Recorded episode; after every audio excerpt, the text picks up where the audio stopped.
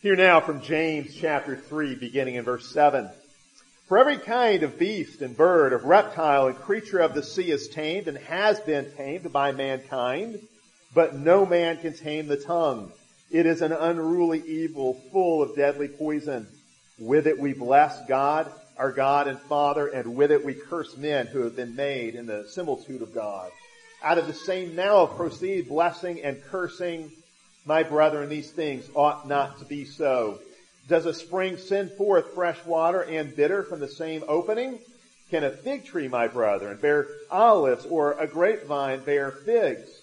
Thus no spring yields both salt water and fresh. And there ends our reading. This is the word of the Lord.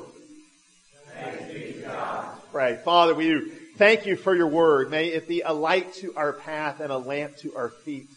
Father, may your word shape our lives comprehensively inside and out. May the truths of your word sink down into our minds and our hearts. May the truths of your word sink down into every nook and cranny of our lives, shaping even the details of how we live for you, uh, before you, so that every aspect of our lives might be submitted to your rule. Father, we pray that your spirit would work these things in us. This we ask in the name of the Lord Jesus Christ. Amen.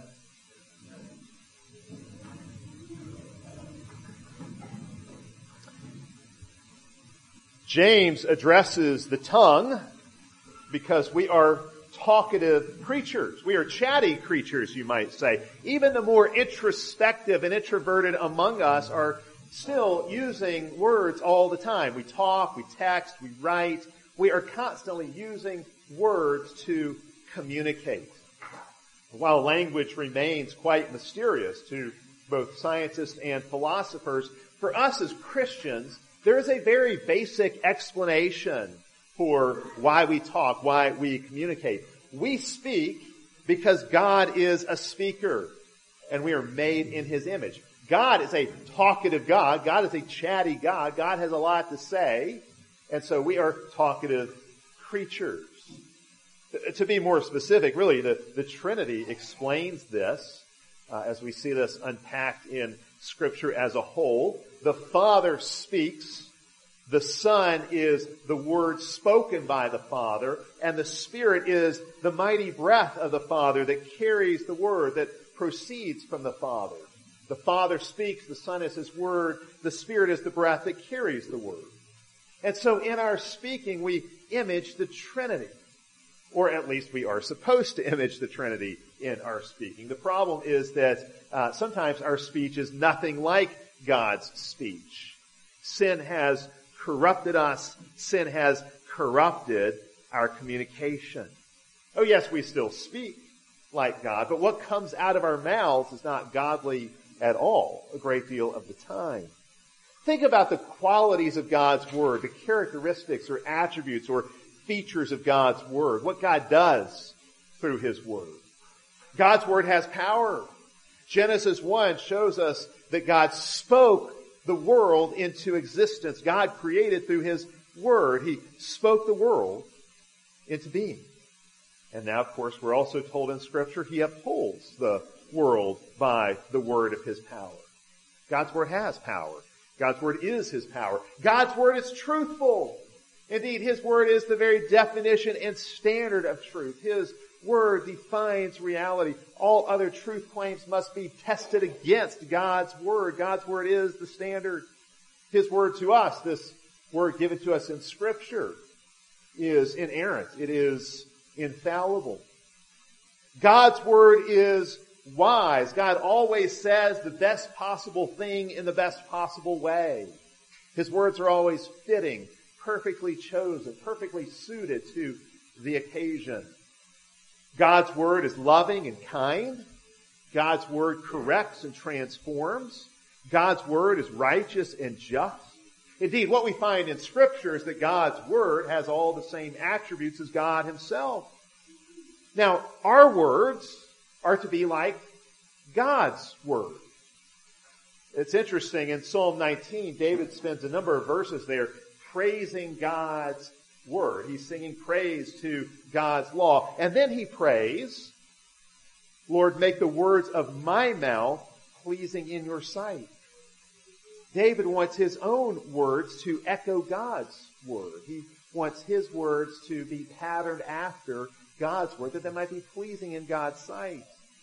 Our words ought to have the same qualities as God's word. God's design for our speech is that it might reflect his own speech. So think about it. Think about those, those qualities, those attributes of God's word that we just talked about. How do our words reflect those qualities, those attributes? Well, God's word has power.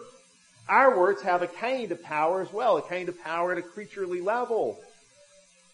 Words of a parent. Think about this, parents. The words of a parent have power over a child to shape that child's identity. Through your words, parents, you are molding your children. And you can use your words, like God, to build that child up, or you can use your words in a satanic way to destroy that child. We can see the power of our words in other ways, how our words create when a man and a woman stand up together and say, I do, and a pastor says, I now pronounce you man and wife, what has happened? A marriage has been created through those words. Those words have created a new family.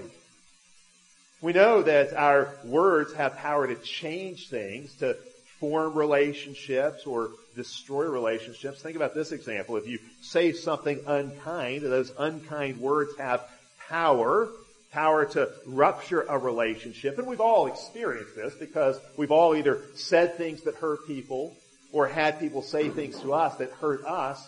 We know that those words have power in our lives and in the lives of others. Words can destroy, words have power to destroy a relationship. On the other hand, well chosen words, rightly delivered, can motivate people to action, can transform how people live. Think of the great speeches power speeches, powerful speeches that have changed the course of history.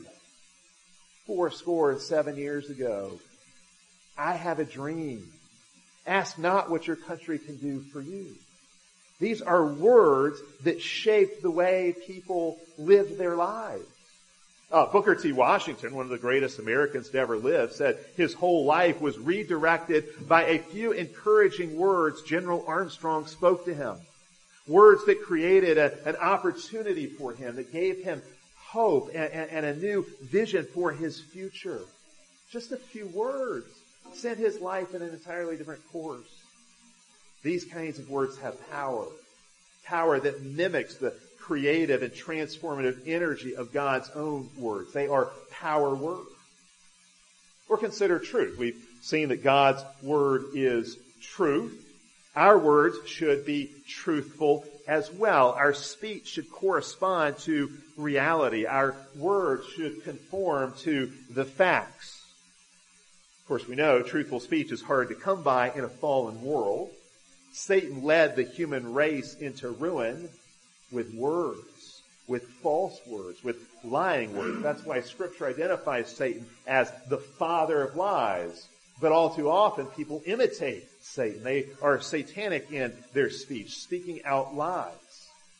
And so now, not only do we speak lies all too often to one another, but we all too often want to listen to lies. Sometimes we prefer lies to the truth, like Adam and Eve in the garden. They preferred the serpent's false speech to God's true speech. And all too often we're like that.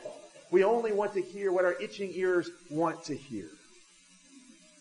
Think about this. God's word is wisdom. God's words are always fitly chosen. Our words should be wise as well. We should use the right words in the right situation. Words that are fitting. Words that are appropriate.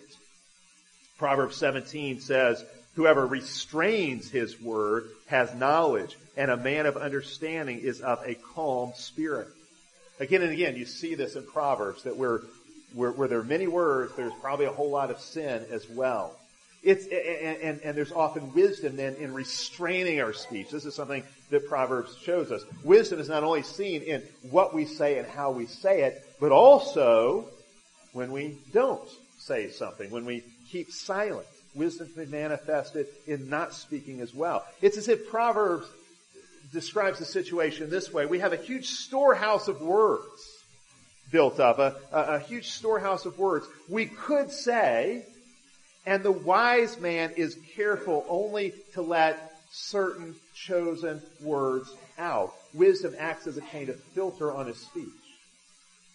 God doesn't have to think before he speaks, obviously. But if we want our words to reflect his wise speech, we will have to think before we speak. Or we'll have to make wise speech a kind of habit because we have uh, committed ourselves and disciplined ourselves and restrained ourselves in this way so regularly. God never has to take any words back. He never misspeaks. We should always be mindful that our words, once spoken, are like arrows. Once we release them, we can't pull them back. We can't unsay what has been said. Godly speech, wise speech means we choose our words carefully. We like to say that scripture is inspired right down to the very letters in its original form. That's God's wisdom, God carefully choosing how he would communicate everything to us he's given to us in the same way. We must be careful, we must take care in how we communicate. In the book of James, how we use our tongue is presented to us as the real test of Christian perfection, or we might say Christian maturity. The whole book of James is about calling God's people to maturity.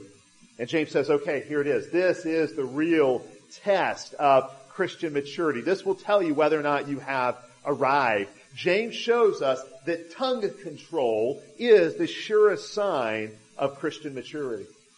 James reminds us we've tamed wild beasts, even as Adam tamed the, the, the beasts that were in the garden. In fact, Adam ruled over those beasts with his tongue when he named them. But it's as if now James is saying we have to tame the wild beast in our mouths. We have to tame our tongue. We know we're to love God with all our heart, soul, mind, and strength. And that means loving God with all of who we are, loving God with our eyes, our ears, our hands, our feet, and yes, our tongue. What does it mean to love God with our tongue? The tongue's a small member. James shows us this as well. But it has a big impact, like the rudder of a ship. It's so small, but it steers the whole ship. Or a bit in the horse's mouth. It's so small, but it directs this great animal. Or just a little spark that can start a huge, roaring forest fire. James teaches us the dangers of the tongue.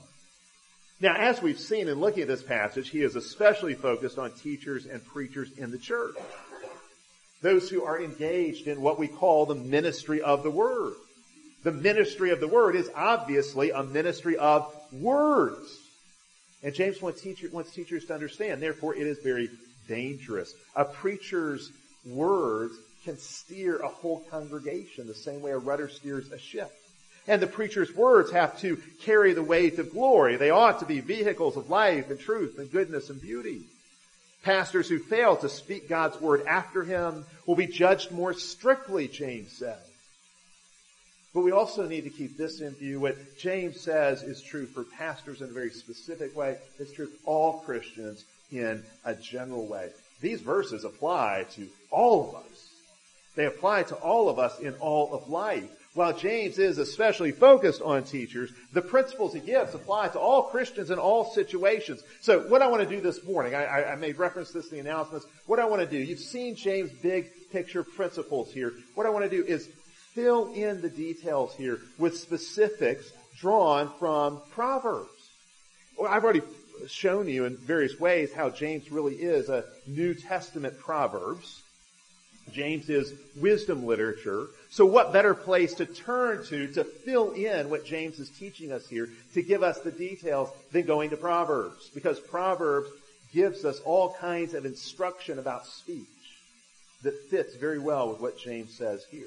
There's really nothing more practical for us to consider than our speech, speech ethics.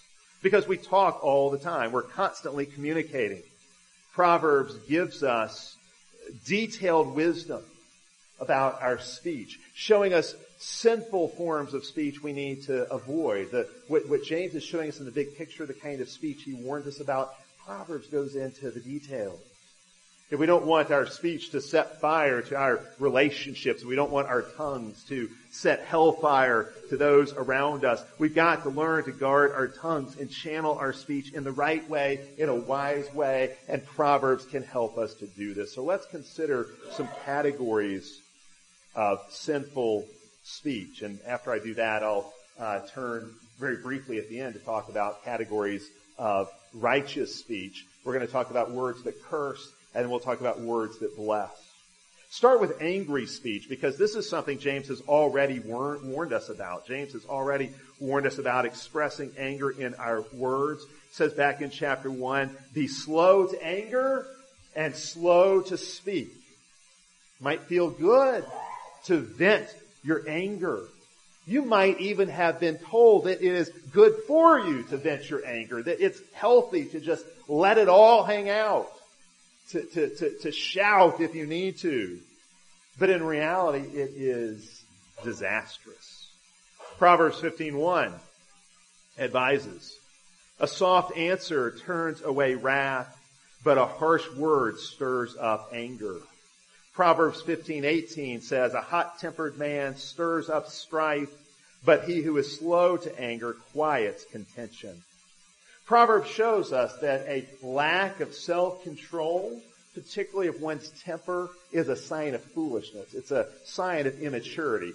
The tongue, what, how we speak reveals what's going on in our hearts. If we don't have our emotions under control, if we can't keep our emotions in check, that's going to show in our speech. So who is the fool in Proverbs in this way? Well, the fool is someone who's easily offended and therefore easily angered. And then he vents his anger. He expresses his anger in his speech. The content and tone of his speech is destructive. He is an impatient man. He is quick to anger. Contrasted with God, who we're told again and again is slow to anger. The solution, of course, is to learn to control our tongues. But in order to do that, we must learn to control our emotions.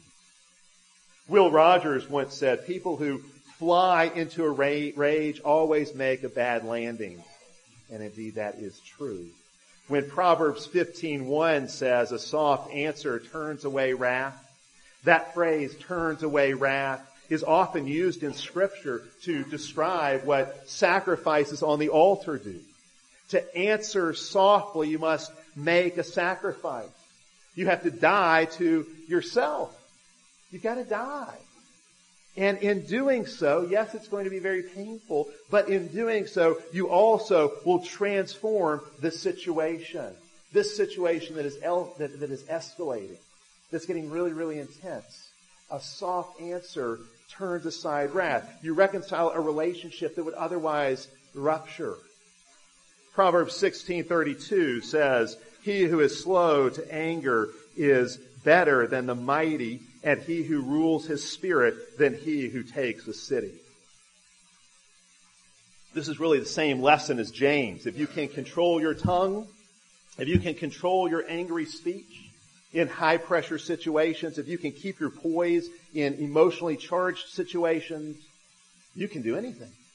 You can do anything. You have tremendous power. Let's go to another category. Uh, there's gossip and slander. What Proverbs uh, sometimes calls whispering speech. The Apostle Paul addresses this problem uh, when he says, "Do not be a busybody." So Proverbs 26, 20 says, "For lack of wood, a fire goes out, and where there is no whisper, quarreling ceases." You can go back to Torah and find this same teaching. Leviticus 19:16, "You shall not go around as a slanderer among your people." Whispering and talebearing are terms for gossip, and we know that gossip is destructive. It destroys relationships, sharing things that are inappropriate with, with, with people who don't need to hear them in an inappropriate manner at an inappropriate time.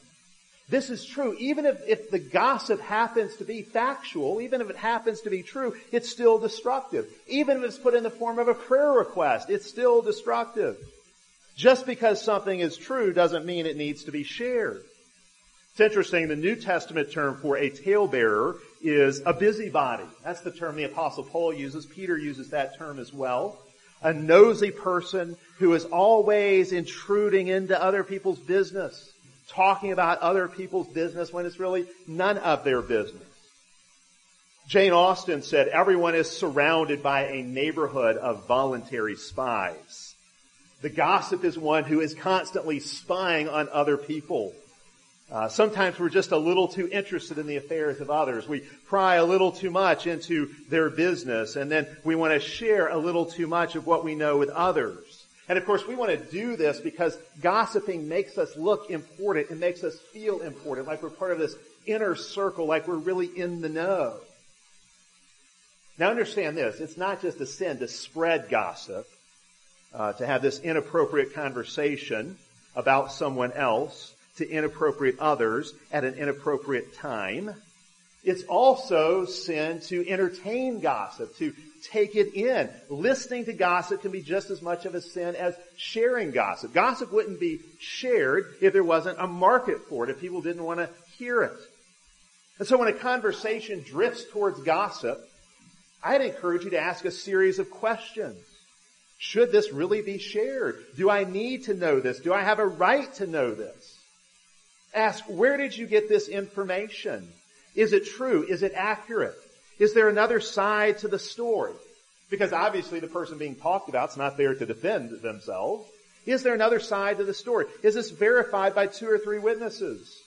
What do you want me to do with this information? That's a great question because the one gossiping really doesn't want you to do anything with it.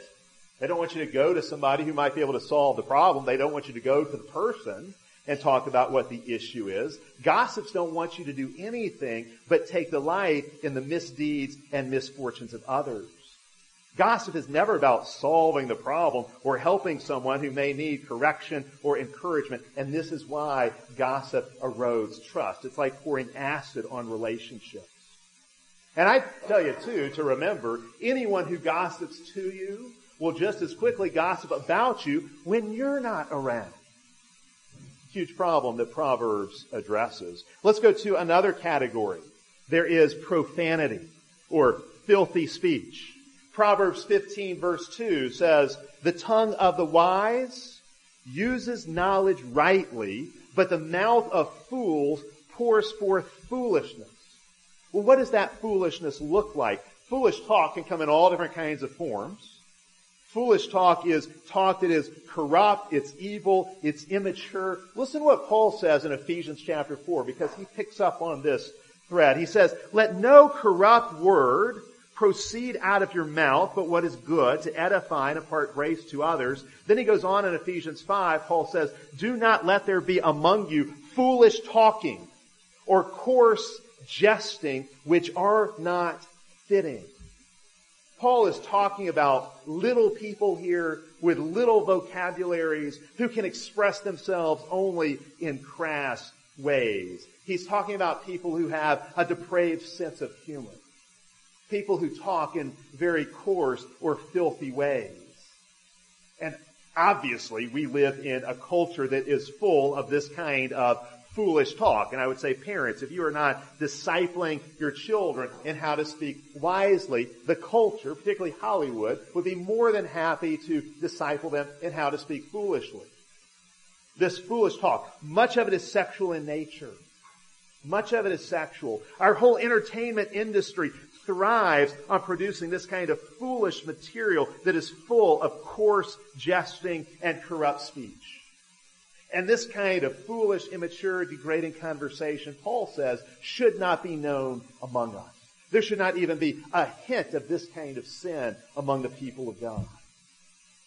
Let me give you another category of speech that curses. Dishonest speech. Speech that intentionally distorts the truth.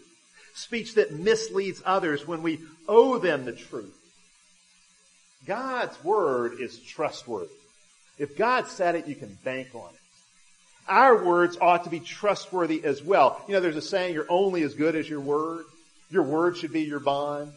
Well, that should certainly characterize Christian relationships and Christian speech. The truth is simple. It's always lying that complicates things. You know, Mark Twain uh, once said, if you tell the truth, you don't have to remember anything. some of us lie to ourselves and lie to others so regularly, we start to believe our own lies and we can't uh, any longer distinguish fantasy from, from, from the truth. Fact and fiction get blurred. Of course, the ultimate form of dishonesty is bearing false witness against your neighbor in a court of law. It's in the Ten Commandments. Because God always keeps His promises, we should be promise keepers as well. Psalm 15 speaks of swearing even to your own hurt, keeping a promise even when it's painful to do so. Even if it's costly to keep your word, you do so. Scripture shows us again and again. When we owe somebody the truth, we need to speak the truth. When we make a promise, we need to keep it.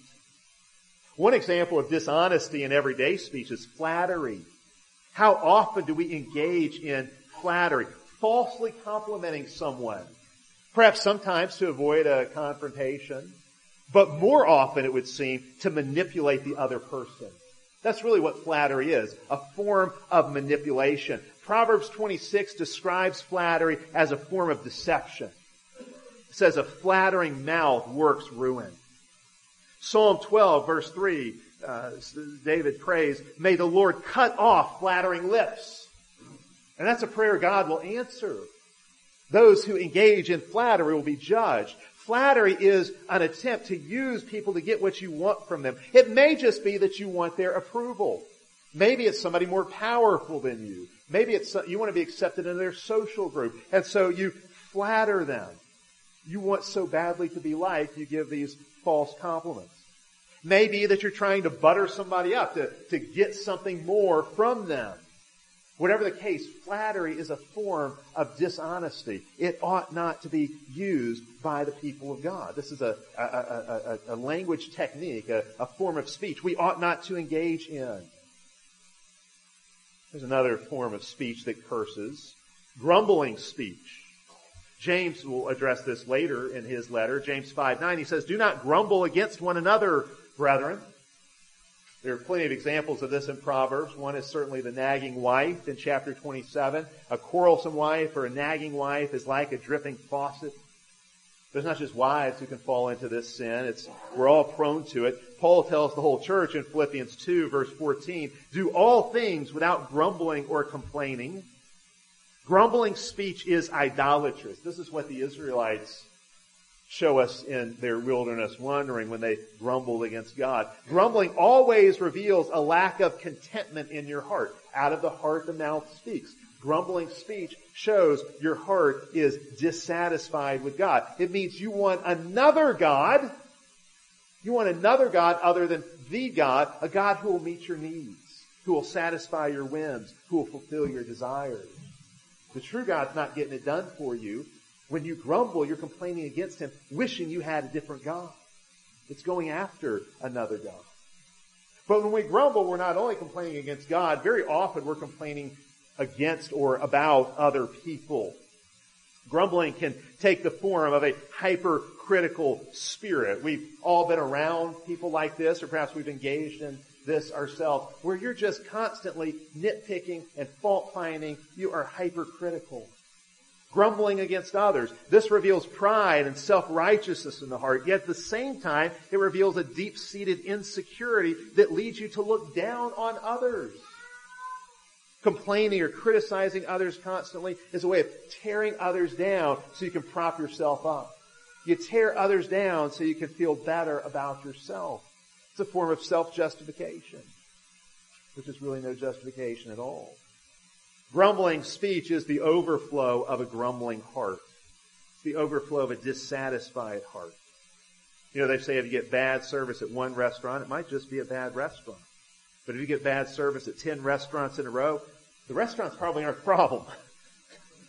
You're most likely the problem. Guard yourself against a critical, discontented, fault-finding mindset. Sometimes we go, this is just, this is my spiritual gift, to, the gift of discernment. I can see what's wrong with all, well, no, that's not it. That's, uh, John Wesley dealt with a woman who spoke this way. She said, well, it's just my gift to, to find fault with things. I'm just discerning. And he said, well, that's one talent God wouldn't mind if you buried. And that's true. Just bury it. Don't criticize everyone and everything to death. You'll not only ruin the people around you, you will ruin yourself. These kinds of words unleash the fires of hell. Now obviously there are other categories of sinful speech. We haven't dealt with all of them, but this gives you some idea of what's in Proverbs. Now the details in Proverbs fill in the broad principles there in James. All of these are ways our tongues can burn with the fires of hell, as James describes. But what if our tongues are going to burn with the fire of heaven? The fire of God's Spirit. Remember the tongues of fire? Those flaming tongues that came and rested above the heads of the disciples at Pentecost so they could speak with the fire of heaven, the fire of God's Spirit. What does that look like? If our tongues are going to burn with the fire of heaven, what's it going to look like? Well again, James gives us the big principles. Proverbs especially fill, fills in the details. What if instead of words that curse God's image, as James warns us about, we speak words that bless God's image bearers? What happens then? What's our speech sound like then? Well, we will speak words of thanksgiving. And certainly that starts with what we're doing here this morning. We will thank God from whom all blessings flow. Thanksgiving and praise towards God.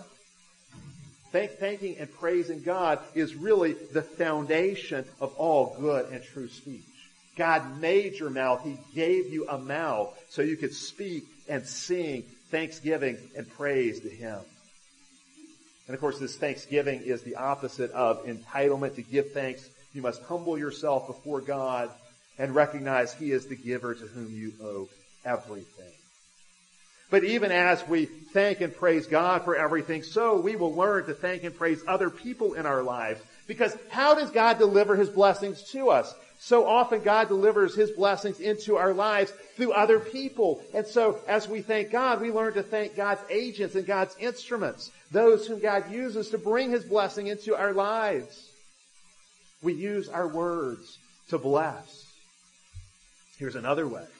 We will use our words to bless others as we encourage, affirm, and compliment people. Not in flattering ways, but in honest ways. Now, sometimes it might be hard to think of a compliment to give another person or some way to encourage them. But everyone who's made in the image of God has some kind of glory in them. Find that glory. Find what's good in another person and praise it. We don't use our words enough to build other people up, to spread grace into their lives. We need to understand encouragement really does bring out the best in other people. You will get more of what you praise. And so encouragement motivates. It's fuel. Especially for those who are struggling. You know, good rule for parenting. I, have talked about parenting already, but again, let me say this to you, parents. A good rule of parenting is catch your kids doing something good. And when you find them doing something good, praise them for it. Find opportunities to praise your children.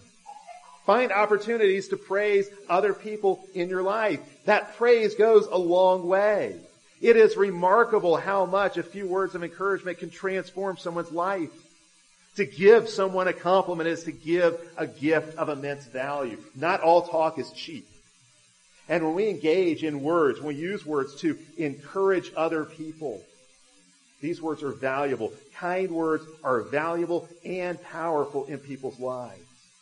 We should speak words to others that give them cheer and joy. We should speak words that comfort.